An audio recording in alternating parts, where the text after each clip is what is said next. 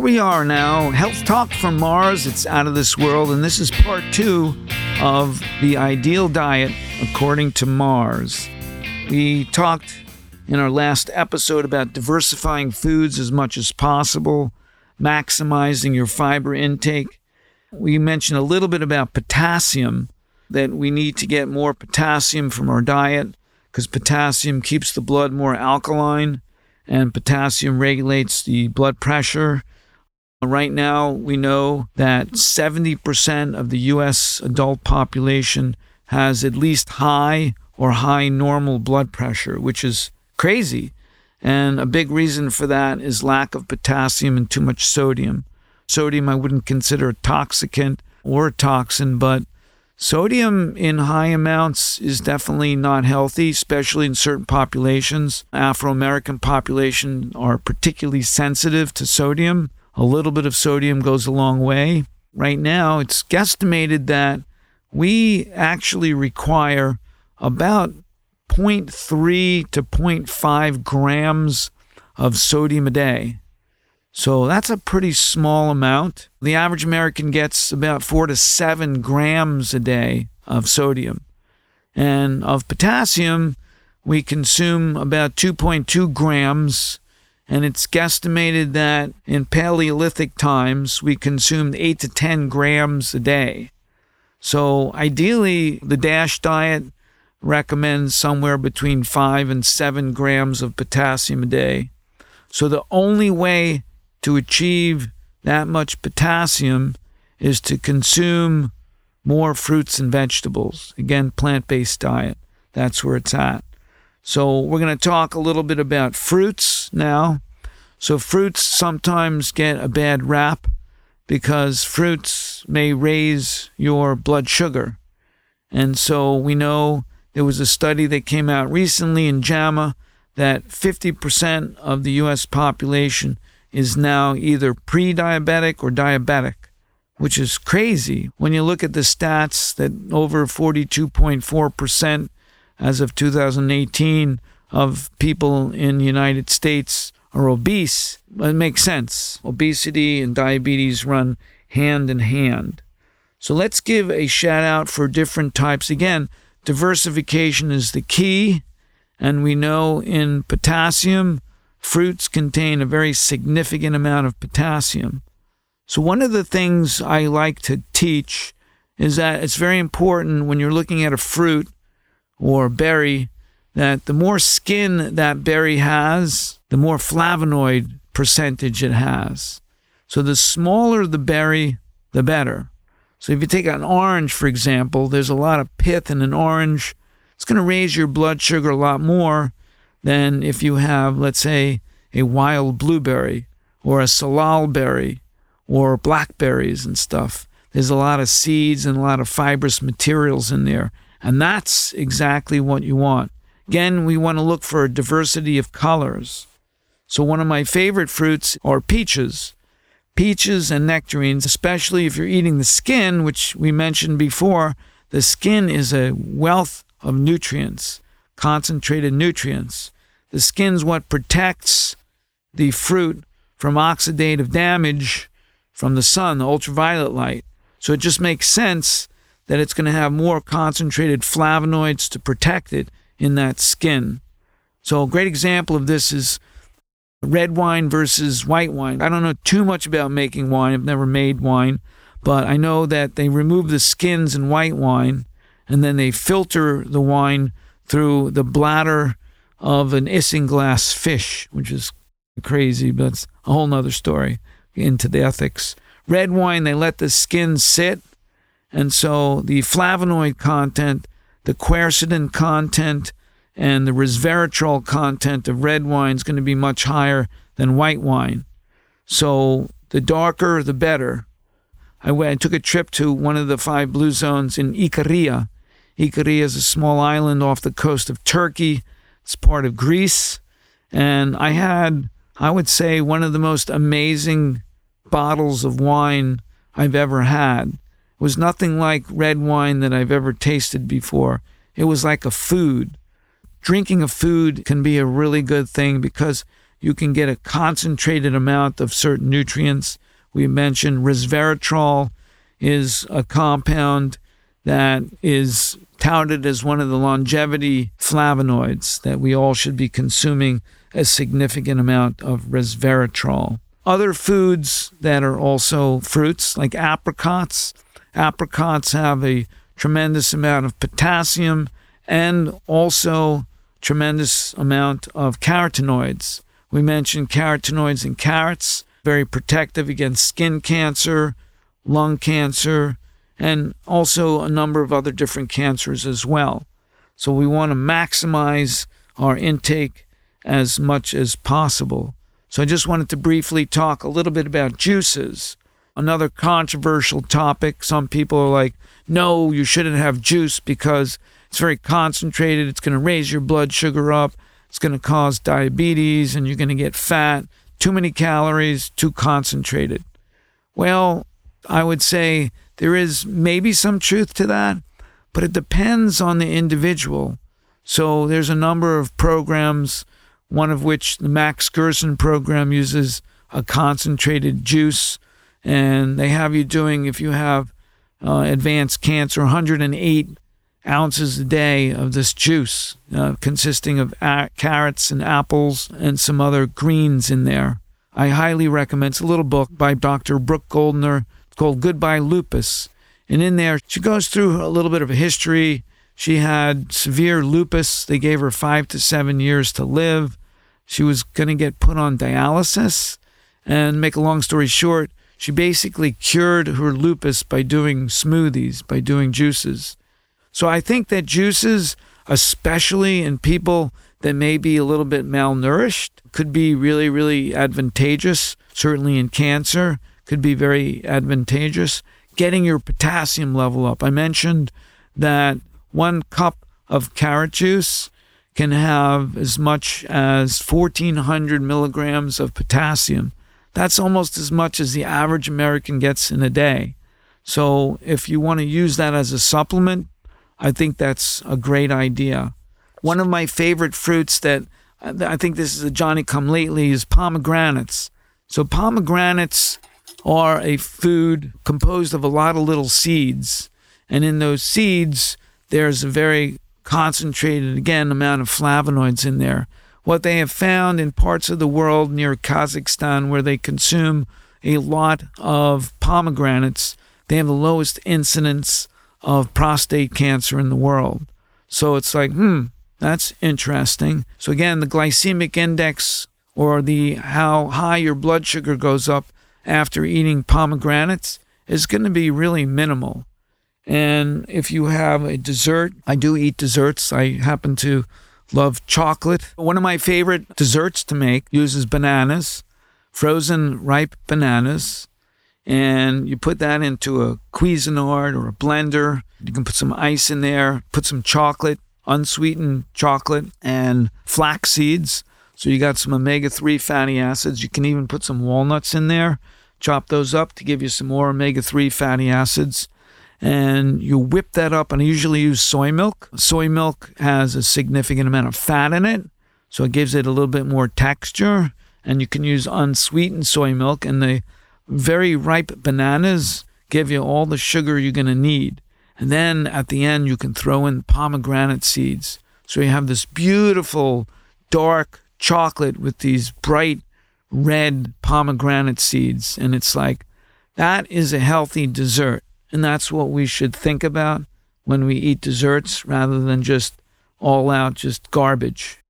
I see some of these dessert places and I'm like, people actually go in there and I guess they find some of that stuff really enticing. I don't find it enticing at all, but I do love chocolate. And chocolate happens to be on the top 20 foods in the world that we should be consuming, but we should be consuming it in a good way, sustainable way, because chocolate, unfortunately, can wreak havoc on the environment.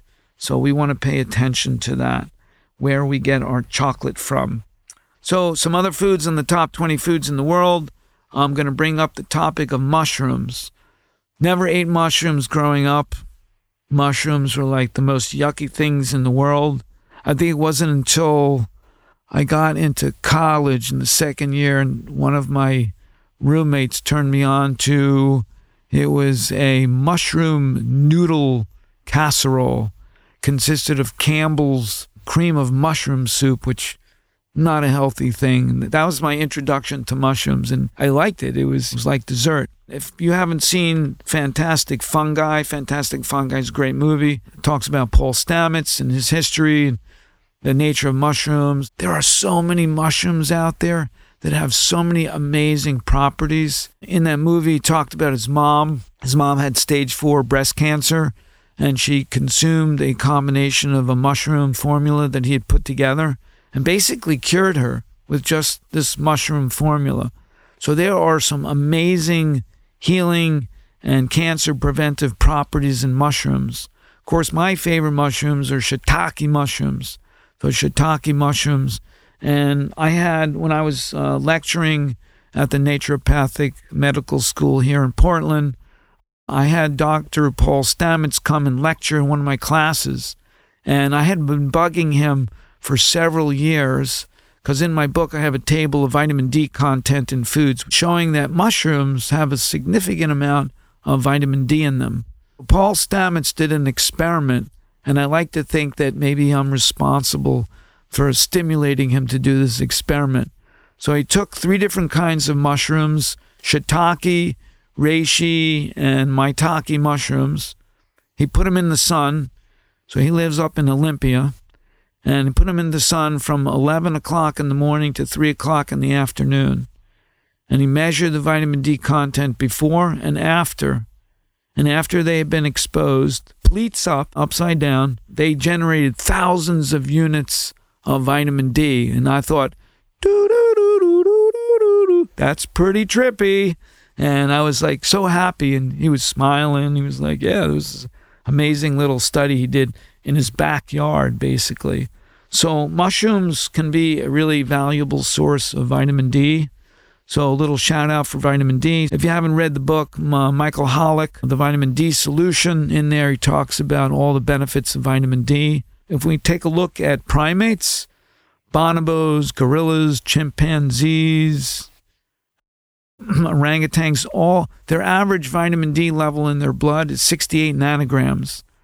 Humans average about 17 to 27, depending upon the season. So I think we need to be more like our native population of primates, where they're outside all the time. So they're earthing and they're getting their vitamin D from the sun. I don't know how much sunbathing chimpanzees do. That's a good question. I think I'll need to get the answer to that someday.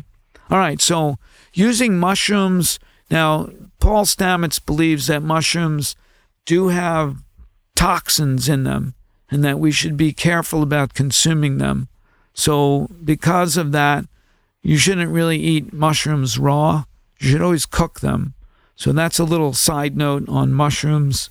Make sure that you cook your mushrooms to a certain degree before you consume them.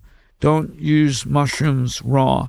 And that goes for like salad bars where you see those raw mushrooms. I wouldn't consume them in that fashion. All right. So diversify the mushrooms that you get. I like to go pick chanterelle mushrooms. Right now it's chanterelle mushroom season and they are out and about and they're beautiful and it's just amazing how they grow, how spectacularly fast they grow and how fantastic they are. So there's a compound in most mushrooms called lentinan so lentinan has been shown to be very protective against various types of cancer. Okay, so moving on, we talked about berries and we talked about eating wild berries. And one of the berries that grows wild here in Oregon is salal berries. And so I'm a big fan if you can find a berry that's not toxic, great to consume. Salal berries are really tasty, dark purple. They have one of the highest ORAC values in the world that and maqui berries. Maqui berries are found in Chile. Those of you that don't know what ORAC is, ORAC stands for oxygen radical absorbance capacity. And all that is is a fancy way of saying it's antioxidant potential, how much it's going to protect your cells against oxidative damage, how much it's going to protect your DNA from oxidative damage, which is arguably the root of many types of cancers. Let's move on to onions and garlic. Garlic, I don't know if we consider garlic a spice or a food. Last night I was talking about making this black lentil soup, adding a bunch of veggies in there. Well, one of the things I added was garlic. Garlic is interesting. Sometimes people can get a reaction from garlic because it can be rather spicy. So I recommend to lightly saute garlic. So just cook it down a little bit, makes it a little bit more tolerable. But raw garlic has properties in it that cooked garlic doesn't have. So a combination. So what I did was I sauteed some of the veggies and at the end I added the garlic and I cooked that up a little bit. And then at the very end I added some raw garlic. And that gives it again a little bit different flavor, different kick, and different nutritional properties. All right, I mentioned about onions. Onions and garlic contain compounds that will decrease your platelet stickiness. In other words, make your blood less likely to clot. Most people in the United States, their blood tends to be rather thick and tends to clot readily. So we want your blood to clot less readily rather than using a baby aspirin or some other anticoagulant, do this with food. As Hippocrates said in 420 BC, leave the drugs in the chemist's pot if you can cure the patient with food. So I thought, wow, that's that's pretty cool. He's really quite a naturo, isn't he? All right, let's move on to tomato. So tomato is in its own category by itself. Amazingly enough, there were no tomatoes in Italy before 1500. So tomatoes came over originally from the conquests of the Spaniards down into South America, in particular Peru. And they brought them back. And for years, it was thought that tomatoes were toxic. And they were in the nightshade family, and they were toxic. And if you eat them, you would die. And it's hard to believe that now in Italy, wow, Italy's associated with tomatoes and pizza and that kind of thing. So here's some really interesting things that we've discovered about tomato. So tomato contains a compound called lycopene. Lycopene, again, one of the most cancer protecting and also cardiovascular protecting compounds. So if you take tomato and you saute tomato with some olive oil, the olive oil will make the lycopene much more extractable from the tomato. So it's actually beneficial to do a little olive oil saute with tomato to extract that lycopene and make it more bioavailable. Now, depending upon your iron levels, you can use cast iron. We talked about this in another episode. If your iron tissue levels are low, by all means, go ahead and use some cast iron. If not, then you should use stainless steel, high quality stainless steel. That's important. But using onions and garlic is a great way to protect your cardiovascular system. Another food that I recommend frequently, one that I grew up not eating, is avocado. The avocados are very high in potassium. One medium avocado contains 1,360 milligrams of potassium. So adding avocado to a salad or whenever I go out to eat, I usually ask them to throw some avocado on there. So avocado is very high in monounsaturated fatty acids. So avocado is something because of its fat content will lower the glycemic index of whatever it is that you're eating. So that has a positive benefit to it. But avocados are a great way to fatten up a dish so one of the great desserts I ever had was a combination. It was I think it was avocado and it was put in a food processor with chocolate, and it was chocolate avocado. and I was like, oh my god, this is like amazing. So use an avocado as a fat source to thicken stuff up and to make it more creamy. We mentioned about fruits, best fruits to eat, going to be small berries. Citrus fruit, however, has been shown to have some very important cancer protecting properties like limonene. So, one of the things that you can do, especially if you're using organic lemons, organic oranges, is you can use a zester. So, a zester is something that you use on the outside of that fruit to peel away the outside skin and make it into small particles. So, those small particles are concentrated in flavonoids. So, rather than just toss the skin, you could make use of the skin. You could make different drinks out of it. If I'm out somewhere and I'm going to indulge myself into an alcoholic beverage, which I do on occasion, sometimes I'll ask them, hey, you got a zester? Can you zest some lemon into my drink? And the alcohol is going to solubilize the flavonoid and make it more bioavailable. So you're actually consuming a tincture.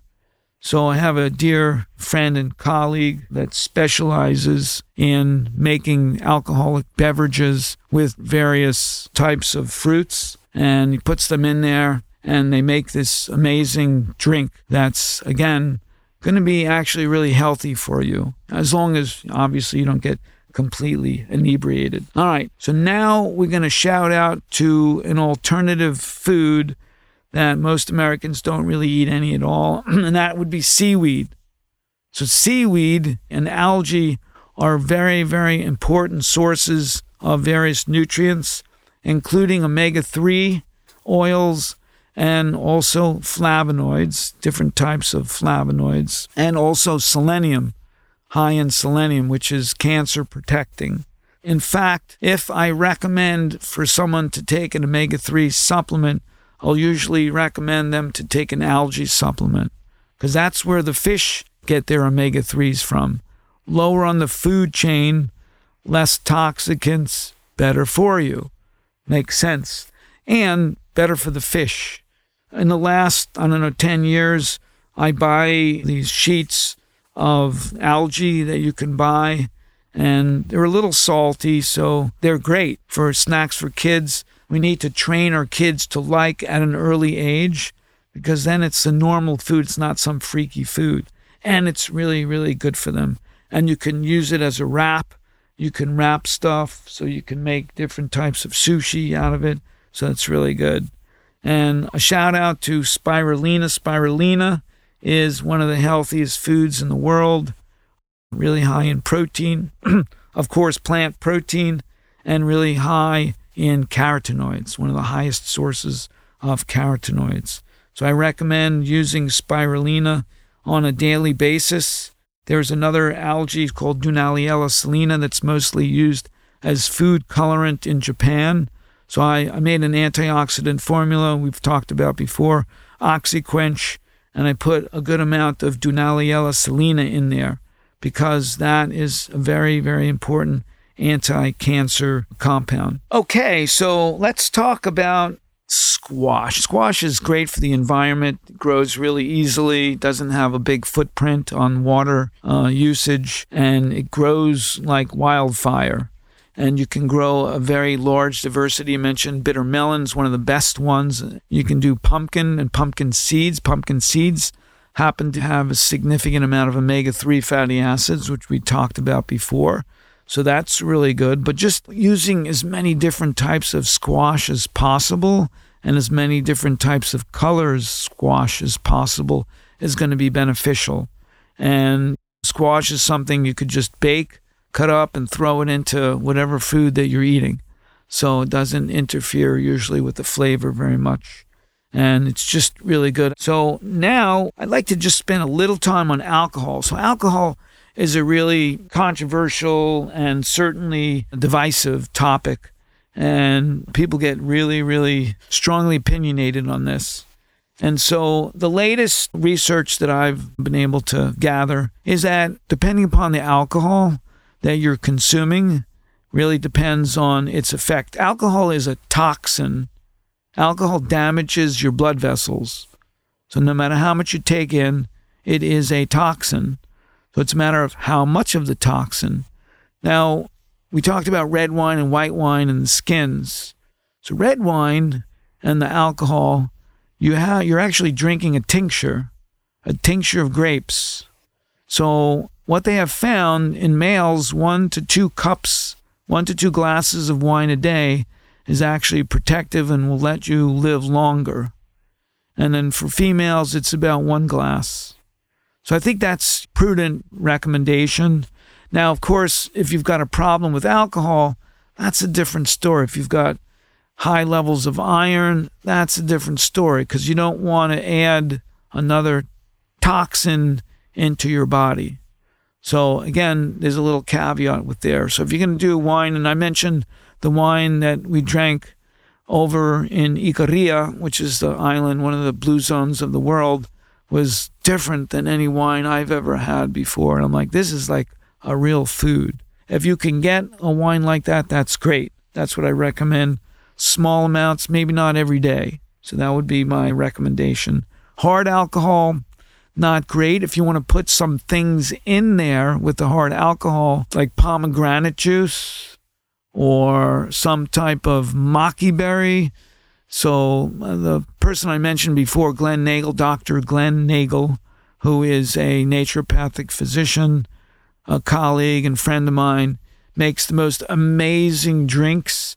And if all bars used his formulations, we would be a much healthier population. So that's a good thing to do is to use alcohol as a solvent for the flavonoids that are found in the different either plants or fruits. All right. So let's talk about spices now. So spices are a really important topic in the United States. Mostly we use salt and pepper which we mentioned before. Salt, we overdo salt, four to seven grams a day. Not great. So if they replaced every salt and pepper shaker with a curry shaker and a potassium shaker or garlic, we would be a much, much healthier population. So garlic, definitely in the top 10. I've got garlic powder, and I make a, a special popcorn spice with the garlic powder. And then I have garlic flakes, which are larger. I'll use that to cook with if I'm in a hurry. And then, of course, raw garlic. You should grow your own garlic if you can. It's not so hard to grow, and it gives you the sheer joy of getting your own food right from your backyard. Some other important spices turmeric. Turmeric, probably one of the top ones. Turmeric contains a compound curcumin, which is found to be anti inflammatory, protective against cancer, cardiovascular disease, and also Alzheimer's disease. So use freely as much turmeric as you can, add it to other spices. So curry powder has turmeric in there, so curry's a good one. So we need to learn from India. India use so many amazing spices there that are really healthy for you. Ginger top three spice. Ginger is really a beneficial anti inflammatory for you. Curry powder, as I mentioned, there's literally hundreds of different kinds of curry. So when you say curry, that's really a combination of different spices and whatnot, including garlic and turmeric and a bunch of other things, cardamom, etc. Cayenne. Cayenne is a spice that can be really addictive for many people. Cayenne has some great anti inflammatory properties. I got a quarter of my blood's Irish, so I tend to be pretty sensitive to cayenne. So I don't use too much of it, but I think more is good. I think cayenne is gonna, especially a deep red cayenne pepper, is just is good. It's got flavonoids in there. Probably the one I grow the most is basil. Basil, everyone can grow basil in their garden. You can have it as a house plant. It grows just take a little bit and put it in your food. So that's an easy way to get some extra nutrients into your diet. Okay, now we're on to chocolate. I'm listing chocolate as a spice. So if you're going to eat chocolate, obviously you should eat good chocolate. And environmentally good chocolate means that they're not mowing down huge forests to plant the trees. And so sustainability is really important for chocolate. So you should know where you're getting your chocolate from. And in consuming it, you should consume about at least 70% cacao. At least 70%. That's like kind of the minimum. Below that, now you're getting into more candy. So when I went down to the Amazon a few years ago now, we got this cacao pod out of a tree. We knocked it out of the tree, came down, we cut it open. It was all kind of gooey inside. It looked like aliens in there. And we ate some of the pods, and I was expecting them to be like awful, and they were actually really pretty good. It wasn't like normal, and they were white colored. It wasn't like the chocolate that we're used to seeing, but they were actually pretty good. So, anyway, cacao has fiber in it, which is great. And it also does have a number of compounds, one of which is called PEA, phenylethylamine, which is an amphetamine like compound. And this is a compound, probably the reason why people get addicted to chocolate. This is one of them because it feeds your PEA receptors and it's strong. So I probably have a, an addiction to chocolate and have it, I'd say, most days of the week. And it's something that's definitely small amounts, really good. Darker the better. Most of it's really dark. Over 70% is my recommendation. Last but not least, I'm going to put cinnamon on my top spice list. So, cinnamon is really, really important. It's been shown to have some properties favorable for preventing diabetes and regulating your blood sugar. It contains some proanthocyanidin compounds, which again is, is good for you. Make sure you get your spices organic.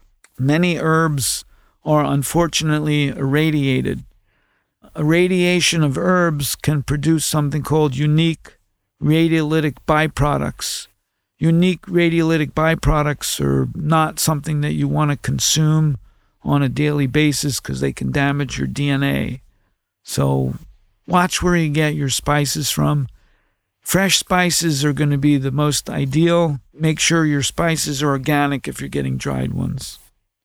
Okay, so I've given you now a wealth of information in which to select your foods and go out there and create new foods that you've never eaten before using all of these things that I've mentioned for you today. So, over and out. Thanks for listening and stay tuned to our next podcast.